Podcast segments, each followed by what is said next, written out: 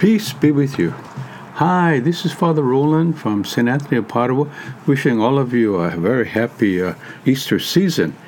Yesterday we celebrated the third Sunday of Easter, and the Church is very wise to help us deepen this Easter mystery within our lives by giving us 50 days during this Easter season, which lasts until May 23rd, which is the Feast of Pentecost. So we've been hearing different readings of the resurrection from the four Gospels, and yesterday we read from the Gospel of John. And if you notice in John's Gospel, it says that the two disciples recorded what has taken place and how they recognized Jesus in the breaking of bread. And they were telling their story to the other disciples when Jesus appeared to them, and they thought he was a ghost. And they were frightened. And Jesus says to them, "Look, why are you troubled? And why do questions arise in your hearts? Look at my hands and my feet, that it is I myself. Touch me and see, because a ghost does not have flesh and bones, as you can see I have." So Jesus appeared in his resurrected body. So the resurrection is not a myth. It's not some kind of illusion or whatever. But Jesus, who was buried and who rose from the dead, is now alive, body and soul. And if you notice in our Apostles' Creed, we affirm and we say we believe in the resurrection of the body, that just as Jesus rose from the dead, so too when we die, at the end of time, we will rise with him in our bodies, and our souls will be united with our bodies. So the body of resurrection, and Jesus, to show that he wasn't a ghost, says, "Do you have anything here to eat?" And they gave him a piece of baked fish, and he took it in front of them. Yeah. And what was so amazing that they realized that, yes, Jesus is for real, and that he's not a ghost or some kind of sort of imagination. And notice what he says, that he taught them, going to the Hebrew Scriptures, the five books of the Pentateuch, the book of Genesis, Exodus, Leviticus, Numbers, and Deuteronomy. And he taught and spoke to them about everything that was written about him in the Law of Moses, the five books of the Pentateuch, and in the prophets and in the Psalms. So we know that the prophets are collected prophetic stories and God's messages to the community, especially during the time of the exile when the people were suffering. And then we have the writings, which included the songbooks of Psalms and wisdom literature. And so all these, Christ taught them that everything that was written in the Scriptures was written about him. As St. John says in chapter 3, verse 16, "God so loved the world that he came to us not to perish, but that we might have life, eternal life."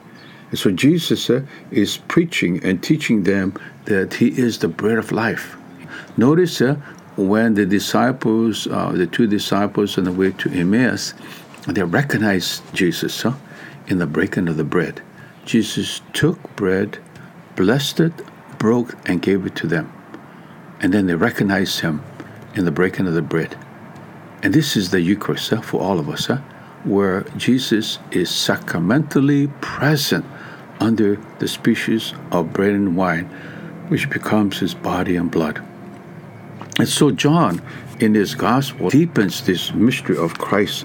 And notice what Jesus says, "Thus it is written that the Christ would suffer and rise from the dead, and on the third day, and that repentance for the forgiveness of sins would be preached in his name to all nations, beginning from Jerusalem throughout the whole world. And you are witnesses of these things." You are witnesses.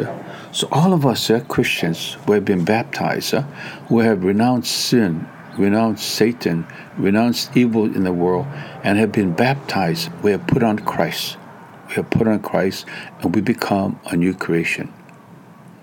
And so Easter is really, as I mentioned before, is a return to our baptism. return to our baptism, where we put on Christ and we deepen this intimate union with our Lord and God. Yeah.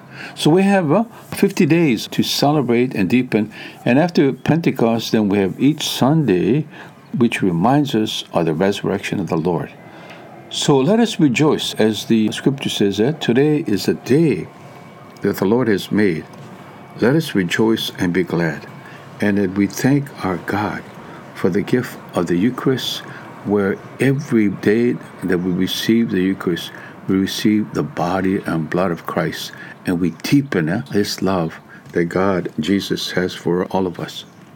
And so I'd like to wish everyone a very happy Easter, and my prayer is that as we approach the coming Feast of Pentecost, that we can ask for the Spirit of God, the Holy Spirit, to bring us this joy and this peace of Easter.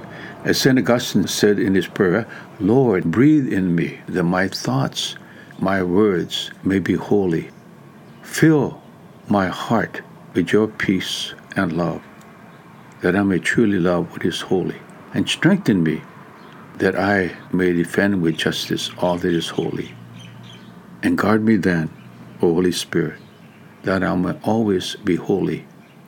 And so Augustine reminds us that yes, we belong to Abba. Abba is our God, and that we trust in our Lord Jesus, and that we surrender to the opening of the Holy Spirit. As Father Shamanad would say at his 3:00 prayer, Mary, take us under your protection and open us to the action of the Holy Spirit. So may we be keenly aware of the Spirit in our lives, the Spirit of Jesus, and that we may celebrate in the present moment in the presence of God. Aloha.